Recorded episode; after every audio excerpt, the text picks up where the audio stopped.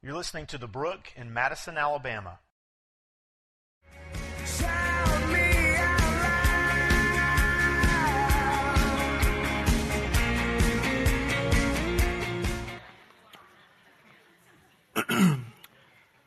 So last night I watched um, the movie The Post. Um, if I'm being honest, I watched like half of it because I fell asleep. I watched it for like the fourth or fifth time. Um, I like movies that have to do with history, uh, the telling of stories. Um, this movie is about how the press um, got a hold of the fact that our government knew a lot of things about the Vietnam War that they chose to hide. Um, if you were alive back then, or you've studied history, or you know anything about Vietnam, you know that there were um, a few people in America that were a little opposed to the war. Um, in reality, any war that we fight ever, there are going to be people op- opposed to it. But the the thing here in America that happened, especially after the fact, was many, many people were incensed with our government because they had information, um, they knew the truth, and they chose to keep it and hide it from the American people so we could keep following down the path of this agenda that they had. And uh, essentially, what they did was they suppressed the truth. They knew we couldn't really ultimately ever win this war. And when you understand that almost 60,000 American soldiers lost their lives in Vietnam, that's a big deal. This morning in Paul's letter to the Romans, um, Paul's going to turn a corner. And up to this point, if you've been with us uh, in Romans, uh, it's been very affirming, it's been very warm. This letter has been very encouraging. Um, it's going to change a little bit today. And the reason is because there's a crisis, and Paul feels compelled to rip the veil off and expose the crisis to the people he's writing to. There's a knowledge crisis going on. And it's not that um, they there's crucial information or something that the people were missing or they didn't have um, or that needed to be shared. The, the problem was that they actually did have the information, they did know the truth, and they chose to suppress it. They chose to push it aside. You're going to see in a few minutes here, Paul says the unrighteous have seen and heard the evidence, but it's not the evidence that they want. And so, what the unrighteous do is they push it away and bury it. And Paul says, here is the result. Take a look with me, if you will, in Romans chapter 1, beginning in verse 18.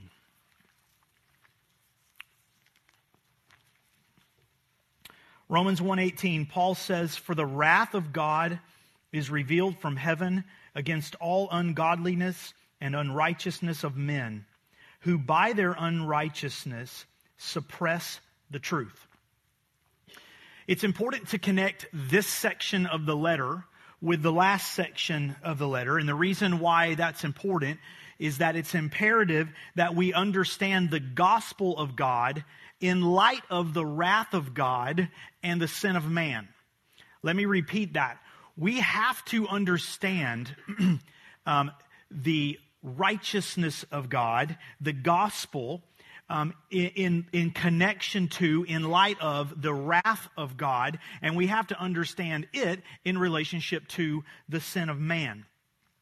If you start in verse 16, where we were last week, and you move through verse 20, what you see is this pattern, this path that Paul walks. In verse 16, he talks about the power of God, um, which is revealed, is for salvation to everyone who believes. Verse 17, he moves to the righteousness of God, which has been revealed from faith, in faith, from beginning to end. Well, now all of a sudden, Paul turns the steering wheel so fast that our heads slam into the window. And he moves to talking about the wrath of God, and he's about to move into the power of God, the glory of God. So walk backwards with this. And what you see Paul essentially saying is the glory of God is rejected. And so, because of this, the wrath of God is revealed. And because the wrath of God is revealed, you and I are in desperate need of the righteousness of God being made available to us because it's not available to us on our own. We can't earn it or deserve it. Why? Because we're the ones who have brought about the wrath in the first place. But that righteousness that we need, thank you, Lord, it has been made extended and available to us because of what God has done through his power and through his son on the cross. So, the wrath of God. When we hear that, you and I, we don't use the word wrath very often. And so it probably conjures up some very like harsh and severe thoughts. We need to understand what does the Bible mean by the wrath of God? Well, first of all, know this. The wrath of God is not equal to or congruent with the anger of men. They are not the same. In the New Testament, you find two different words that are translated anger, and it's important to know the distinction. One of those words is the word thumos. And that word, we get words like thermometer from it. What does a thermometer do? Uh, a thermometer tells you the temperature. How hot is it in here in the room? Well, it also, uh, we get the word thermos. What does a thermos do? Well, if it's a good thermos, uh, it may keep your hot soup hot or your cold drink cold. So when we understand thumos, thumos, thumos is this red hot, impulsive, passionate anger. There's no control over thumos. Thumos rages. Well, the other word in the New Testament is the word orge. Orge. And what orge is, is a, a settled or abiding condition. It's very controlled, it's thought out, it's deliberate. When you hear those two definitions, I probably don't need to tell you this, but I'm going to tell you anyways. Man's anger, thumos. God's anger is orge. We have to reckon with this.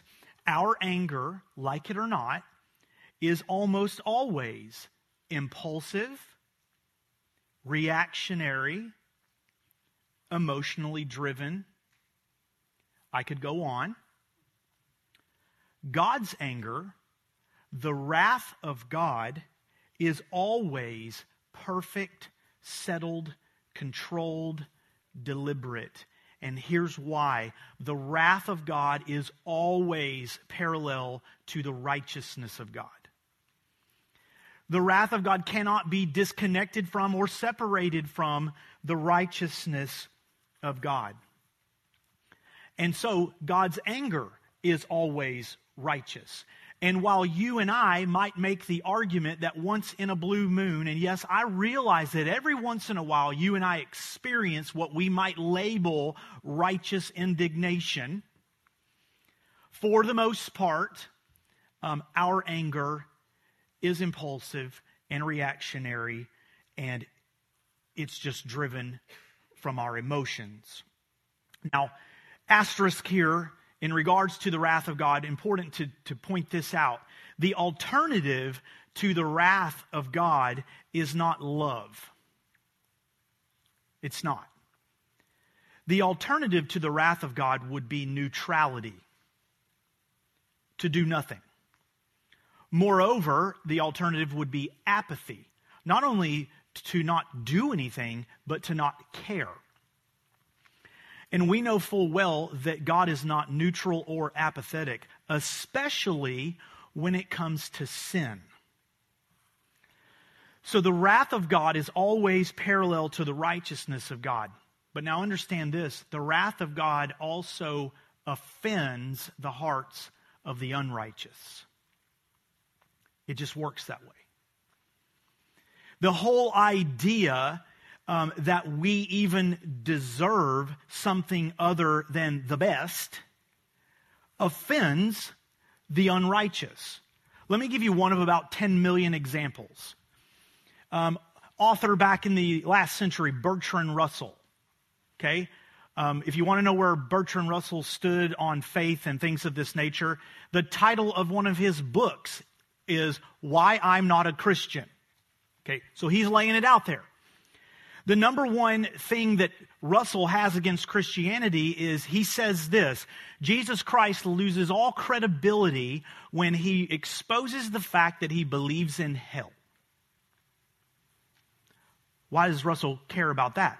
Well, because the whole idea that there is the idea of hell, that we deserve something other than the best. The fact is, the unrighteous don't want to hear that there is such a thing as the wrath of God.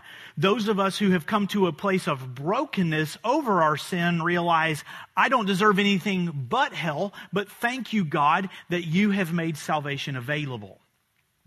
All of that to say, the idea of God's wrath and judgment has always been offensive. This is absolutely nothing new. For the wrath of God is revealed from heaven against all ungodliness and unrighteousness of men who by their unrighteousness suppress the truth. Look at verse 19. For what God, for what can be known about God is plain to them because God has shown it to them. For his invisible attributes, namely his eternal power and divine nature, have been clearly perceived ever since the creation of the world in the things that have been made. And so they are without excuse. For although they knew God, they did not honor him as God or give thanks to him, but they became futile in their thinking, and their foolish hearts were darkened. Claiming to be wise, they became fools and exchanged the glory of the immortal God for images resembling mortal man and birds and animals and creeping things. The wrath of God is a theological concept, but it is also a biblical principle that we need to understand. So is general revelation. General revelation is the ability that God has given to all people to know and see His power, His deity, His presence, His glory in creation. That you and I, it, God has made it known through His creation that there is a Creator. In Psalm chapter 8, David begins Psalm 8 by proclaiming, When I lift up my eyes to the heavens, God, what is man that you even think of him? And remember, King David didn't have NASA. Okay, I know, mind blowing. Didn't have the Hubble telescope. King David had these two eyeballs in his head to look up, and just what he could see with his eyes told him, I am infinitesimally small. God, you are so big. Who am I that you would even give thought to my being here? In Psalm 19, it begins the heavens declare the glory of God, the skies testify to his handiwork. God has made it plain through his creation. There is no way on earth this just all popped up. God has put his fingerprints on all of it. Think about all that we can lay just our eyes on the heavens, uh, the, the universe, the mountains, the canyons. How about a giraffe for crying out loud? What is that? That, that didn't just happen. A rhinoceros. How about when we look at one another? How about the human body? The idea that this evolved. Give me a break. Let's move inside the human body. We just talked about all these things that we can see. How about the thing that you see with? You want something to do this afternoon? Because, you know, guys, football's over, except for that game next week, where it, we're all going to get together and cheer against Tom Brady. Eh, So, today you need something to do. Get on Google and just Google the human eye. Study the human eye for 15 to 20 minutes. It will blow your mind. What all is happening between your eye and your brain and, and all of these things going on uh, in nanoseconds time. The point is, God has placed such incredible design in front of us to reveal his presence and his glory. God says, I have revealed myself. And so, men are without excuse. There's no excuse. No one anywhere can look at this world and think, this just got here. You, you can't sleep on that. And yet, so many are found in unbelief. And so, because of this, because people see the truth and they reject it, God's wrath is being revealed. How is this taking place? Verse 24. Remember in verse 23, it says they exchanged the glory of God. Therefore, verse 24, God gave them up in the lust of their hearts to impurity, to the dishonoring of their bodies among themselves, because they exchanged the truth about God for a lie and worshiped and served the creature rather than the Creator, who is blessed forever. Amen. How is God's wrath being revealed? Paul says it in four words, and he repeats himself two more times. God gave them up. God handed them over. Um, it's not by the intervening of God. It is actually by God choosing not to intervene by letting men and women go their own way. God says, I'm going to abandon the stubborn sinner over to their own self centeredness. Friends, when we live for ourselves, when we uh, live and and move and work to honor ourselves, when we worship the creature rather than the creator, this is what is called idolatry. What's the outcome of that? I mean, what's the result of us worshiping something or someone other than God? John Stott, who I quoted last week, I'm quoting here again this morning, and I will probably quote again from here. John Stott says the history of the world confirms that idolatry tends to immorality. What Stott is saying is when we live for ourselves, when we worship ourselves, when we make ourselves God, this is idolatry. And idolatry always leads to immorality. And now please hear this. Immorality is always going to lead to a false view of sex and sexuality. Always. Verse 26. Remember, they exchanged the truth about God for a lie. Verse 26 For this reason, God gave them up to dishonorable passions. For their women exchanged natural relations for those that are contrary to nature. I want to stop right here for a second. And again, encourage you if, if, if you're crazy enough to do this, if you got a pen or a highlighter, I would encourage you to underline, circle, highlight all of the above. Those three words right there in your Bible, contrary to nature. Because there is such a thing that God has said through creation, I have made it visibly and evidently clear what my intent and my will is but there are those who will reject it. The state of California is currently saying we're not going to have the pronouns he and she. We've got like 15 different possible genders. I really have nothing else to say without it just being derogatory. How mind numbing is that? God's made it visibly clear. There is such a thing as contrary to nature. Paul goes on.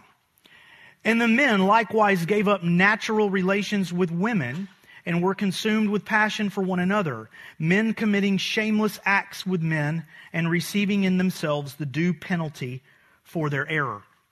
Make absolutely no mistake, in the last four verses, Paul has called out both homosexual and heterosexual sin. However, he emphasizes and keys in on homosexuality here with laser focus. Why does he do this? He does it plain and simple because homosexuality is so obviously unnatural when looking at God's design and looking at general revelation. God has made it plain to them. So they are without excuse. Homosexuality is the ultimate manifestation of rejecting God's order, God's design, and God's glory. Go back with me for a moment to the beginning. And I mean the real beginning, Genesis chapter 1. In Genesis chapter 1, verse 27, it says, So God created man in his own image. And I want you to remember that phrase because we're going to come back to it in a second. God created man in his own image. In the image of God, he created them. Male and female, he created them. And he blessed them. And he said, Be fruitful and multiply and subdue the earth. As a result of this, chapter 2, verse 24, Therefore, a man shall leave his father and mother and hold fast to his wife, and the two shall become one flesh. First of all, okay, so God has made known since the creation of the world, this is my design a man and a woman in covenant marriage. And you will notice that one of the goals of that covenant marriage is to procreate so that other men and women are born and that that can continue. And you will also notice that that biological, anatomical, chemical process that allows all of that to even occur is not possible with a man and a man or a woman and a woman.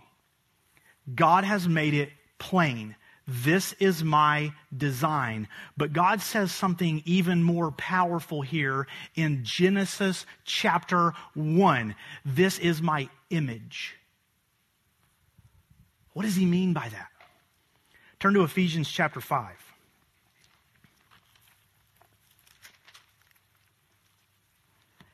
I think at times people have a tendency when you read Paul, he wrote half the New Testament. You got to come up with something to maybe find against Paul, slander him. Paul's just writing these things to advance his agenda. Well, anytime Paul says anything about marriage or sexuality, we must remember that this is a single celibate man. He's got nothing to gain from saying anything about marriage or sex or husbands and wives. He is giving us this because the Holy Spirit has ordained him to tell us this. Ephesians chapter 5 in verse 31, Paul quotes Genesis chapter 2. Therefore, a man shall leave his father and mother and hold fast to his wife, and the two shall become one flesh. But now listen to verse 32. This mystery is profound, and I am saying that it refers to Christ and the church. Let me tell you what did not happen. God did not send his son and Jesus come and live his life and die on the cross, rise from the dead, ascend back to the Father, and God go, wait a minute. You know what? I just realized. Jesus, your relationship with the church, it kind of parallels a husband's relationship to his wife. Let's tell Paul to tell everybody. That's not how it went down. God created marriage to be this beautiful, meaningful representation of Jesus Christ and his bride, not the other way around. We get to partake in marriage because God intended from the very beginning for it to be a reflection of Him and His relationship to us. From the beginning, manhood and womanhood existed to represent God's relationship to his people and Christ's relationship to his bride. Okay? The church.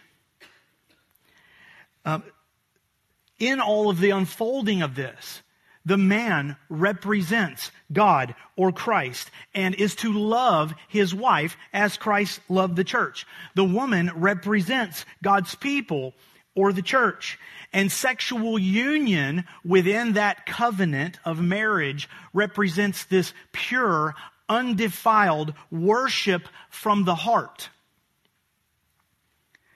That is God's means for the beauty of worship to be dramatized in the right ordering of our sexual lives. John Piper preached a sermon on this almost 20 years ago. And I want to read a little excerpt from it of what he says in response to this because you and I know that something has happened and that's, that's not taking place now. He says this, but instead we have exchanged the glory of God for images, especially of ourselves. The beauty of heart worship has been destroyed. Therefore, in judgment, God decrees that this disordering of our relationship to Him be dramatized in the disordering of our sexual relations with each other. And since the right ordering of our relationship to God in heart worship was dramatized, it was portrayed by heterosexual union in the covenant of marriage, the disordering of our relationship to God is dramatized by the breakdown of that heterosexual union. He goes on. Homosexuality is the most vivid form of that breakdown. God and man in covenant worship are represented by male and female in covenant sexual union.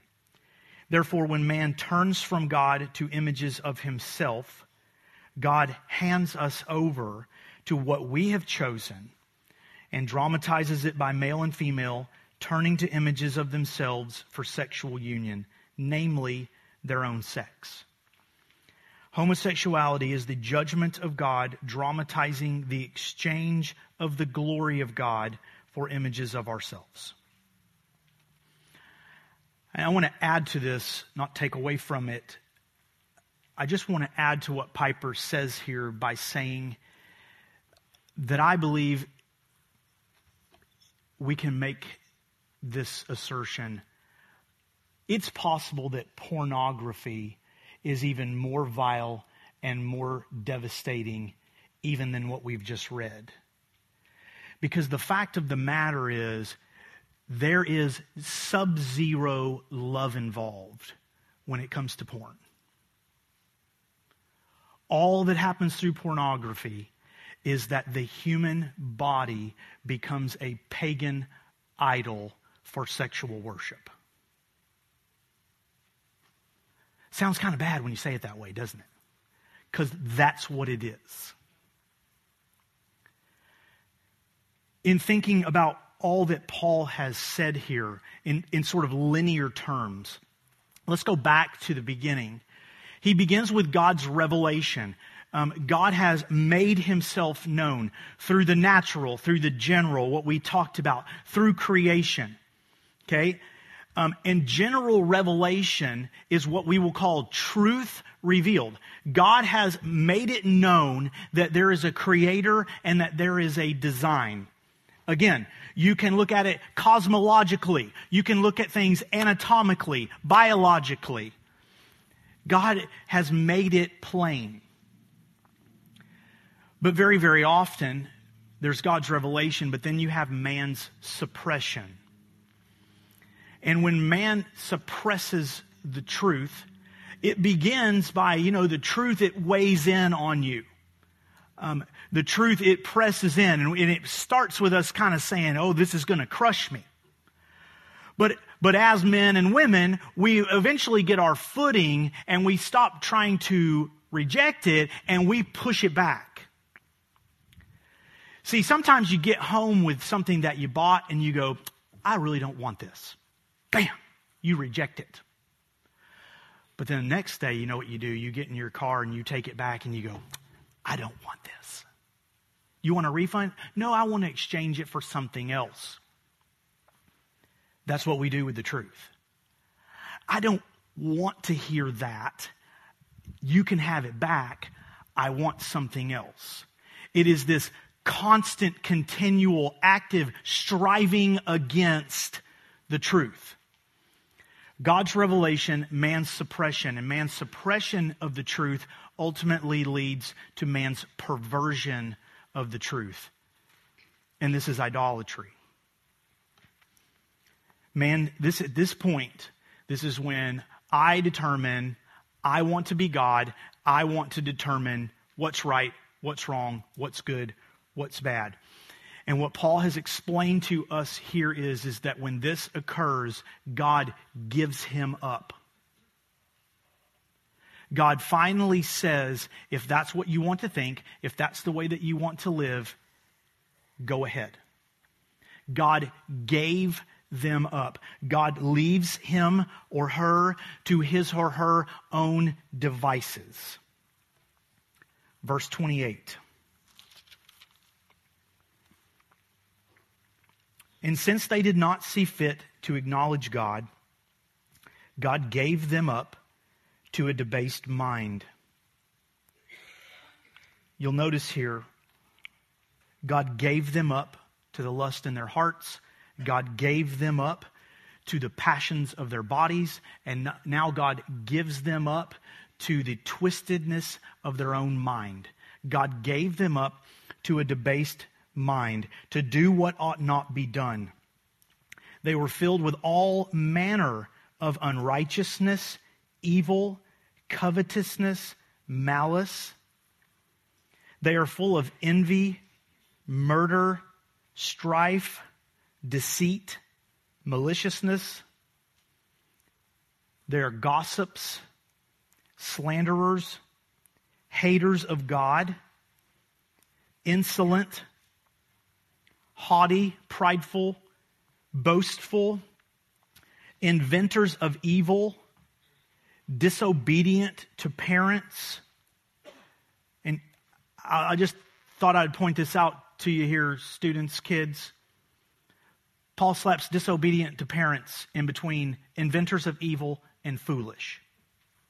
Just thought I'd point that out. Foolish, faithless, heartless, ruthless. Though they know God's decree that those who practice such things deserve to die, they not only do them, but give approval to those who practice them. Paul says here, the height, the pinnacle, if you want to see the height of our depravity, it's when we stand by and boastfully applaud or approve of someone else's sin. When you and I choose to call what God calls sin something other than that, that is the height of us rejecting Him. Finding ourselves encouraging or supporting or applauding or approving of someone else's sin. And see, to make sure we understand here that Paul is not just isolating homosexuality in what he's saying, he now moves into this list of basically all unrighteousness. So, in case you Romans or you Huntsvillians were reading this and thinking, oh, I'm just picking on people who struggle with homosexuality, let me tell you, think again. Anyone who walks and lives in this deception while knowing the truth is rejecting the glory of God. And because of this, the wrath of God is being revealed. And I will also tell you that the language used here in Romans chapter 1 verse 18 is not future tense. It's the aorist tense. It was being revealed, it is being revealed, and it will be revealed. None are exempt, left to our own. None of us. Paul says we are all on our own, we are doomed. We are haters of God. We are inventors of evil. None of us are pure and holy and righteous. We all deserve the wrath of God. But thankfully, the righteousness of God is available to us in Christ. Again, we have to understand the wrath of God in light of the gospel. That yes, this is what we all deserve, and yet God has said, I have made a way. I, I want to close by just saying a couple of other things. And the first one is not planned. Um, because when I started writing this sermon, um, the events of last week had not happened yet.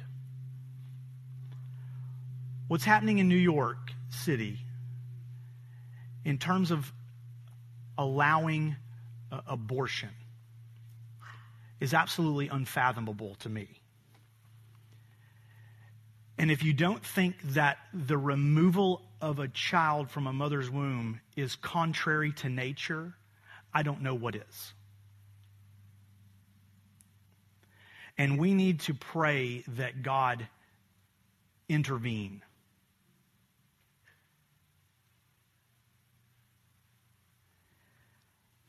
Homosexuality is not a sickness. It's not a genetic trait. Neither is adultery. It's sin. Plain and simple. But there is a remedy. In 1 Corinthians chapter 6, in 1 Corinthians 6, verse 9, Paul says, Do you not know that the unrighteous will not inherit the kingdom of God? Anybody in here righteous on your own? Nope. Nobody. Just save you raising your hand. Do not be deceived. Neither the sexually immoral, anyone who walks in sexual immorality walks and lives there. Anyone. Um, nor idolaters, anyone who worships and pursues and elevates anything as God other than God nor adulterers, nor men who practice homosexuality, nor thieves, nor the greedy, nor drunkards, nor revilers, nor swindlers. None of those will inherit the kingdom of God. What Paul said in those two verses right there says, we're all in big trouble. And then verse 11 starts with, and such were some of you. We, we, we're not going to change what Paul says here, but you could just go ahead and say, such were all of you. But now, one of the most important buts in the whole Bible. But you were washed. You were sanctified. You were justified in the name of the Lord Jesus Christ and by the Spirit of our God there is a remedy, and it's Jesus. Friends, lust is not a communicable disease. There are things that over the course of my lifetime, um, I was taught you're a guy, it's just natural. That, that the, the society, that culture says, you know, every once in a while we just need to pleasure ourselves. No! No, you don't. There's a remedy for that. Galatians chapter 5, verse 24. Paul says, right after he has laid out the fruits of the Spirit, those who belong to Christ Jesus have crucified the flesh with its passions and desires. Friends, there are passions and desires within us that are not from God. They are fueled by the lust of our flesh. And Paul says that you and I, because we now have the Spirit of God, have to put those things to death. Romans chapter 8, verse 13.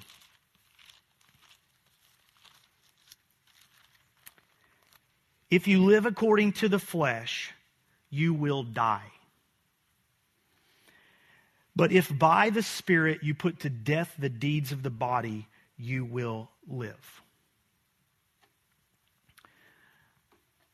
A little over a year ago, um, we talked about this on a Sunday morning. A very, very um, prominent Christian couple um, came forward in an article and revealed that after a whole lot of study and counsel, they had changed their mind about what they believed the Bible said about homosexuality. And I will tell you, as I went back and read through a lot of this again, um, what I saw was that the, the, everything that they laid out actually exposed the real root issue. The real issue is that what happens is we change our minds about what we want the Bible to say. We very often change our minds about what we want to be the truth. Um, but the fact that we change our mind does not mean that God changes his. Um, the Word of God is clear. God has made it plain to us. We are without excuse. So I close this morning by reading to you, with you, Romans chapter 12, verses 1 and 2. I appeal to you, therefore, brothers, by the mercies of God, to present your bodies as a living sacrifice, holy and acceptable to God, which is your spiritual worship. Do not be conformed to this world, but be transformed by the renewal of your mind, that by testing you may discern what is the will of God, what is good and acceptable and perfect. Let's pray together.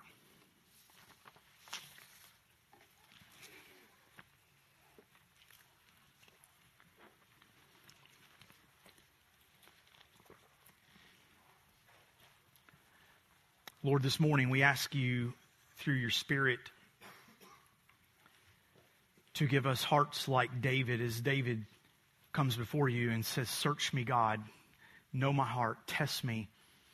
Lord, we pray this morning that you would give us the brokenness and the desire to come before you and say, Lord, if there's anything in my life, if there's anything in my life, Lord, that you call sin, and I'm calling it something different. Bring me to a place of repentance today, Lord.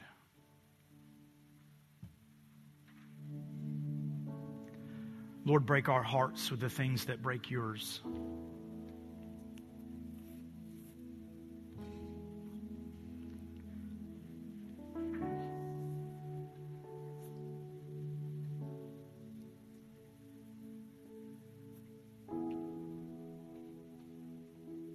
Lord Jesus, we thank you that you have come so that we might be reconciled back to the Father, so that we might walk in your Spirit and we might live in victory over sin, that we might no longer fear death.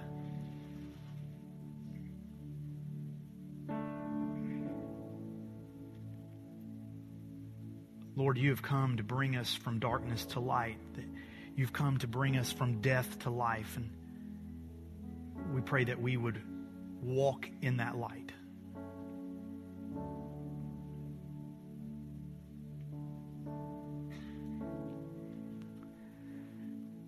This morning we have the opportunity to take communion. Um, this is for anyone who has publicly put their faith and trust in Christ. As we take the bread and the cup, we recognize and we remember that Jesus gave his life and shed his blood so that we might have life.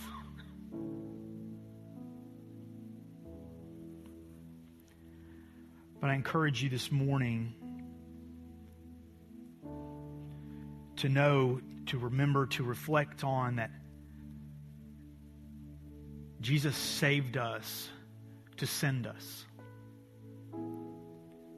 And so when we take that bread and that cup, we remember the great gift that we have been given of new life, of salvation. But that Christ now says, Go and make disciples. I am sending you out into a very, very lost and broken world.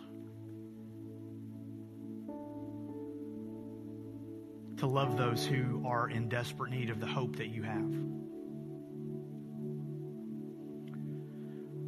Lord Jesus, we pray that you would be honored and exalted and lifted up as we continue to worship you.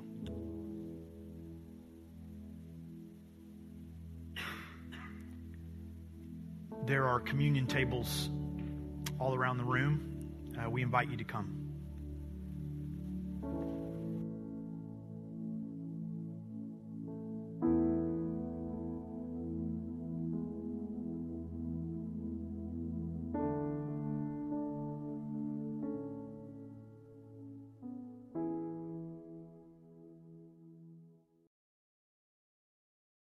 Thanks for listening to The Brook. If you'd like more information about our church or what it means to follow Christ, you can visit our website at thebrookchurch.com.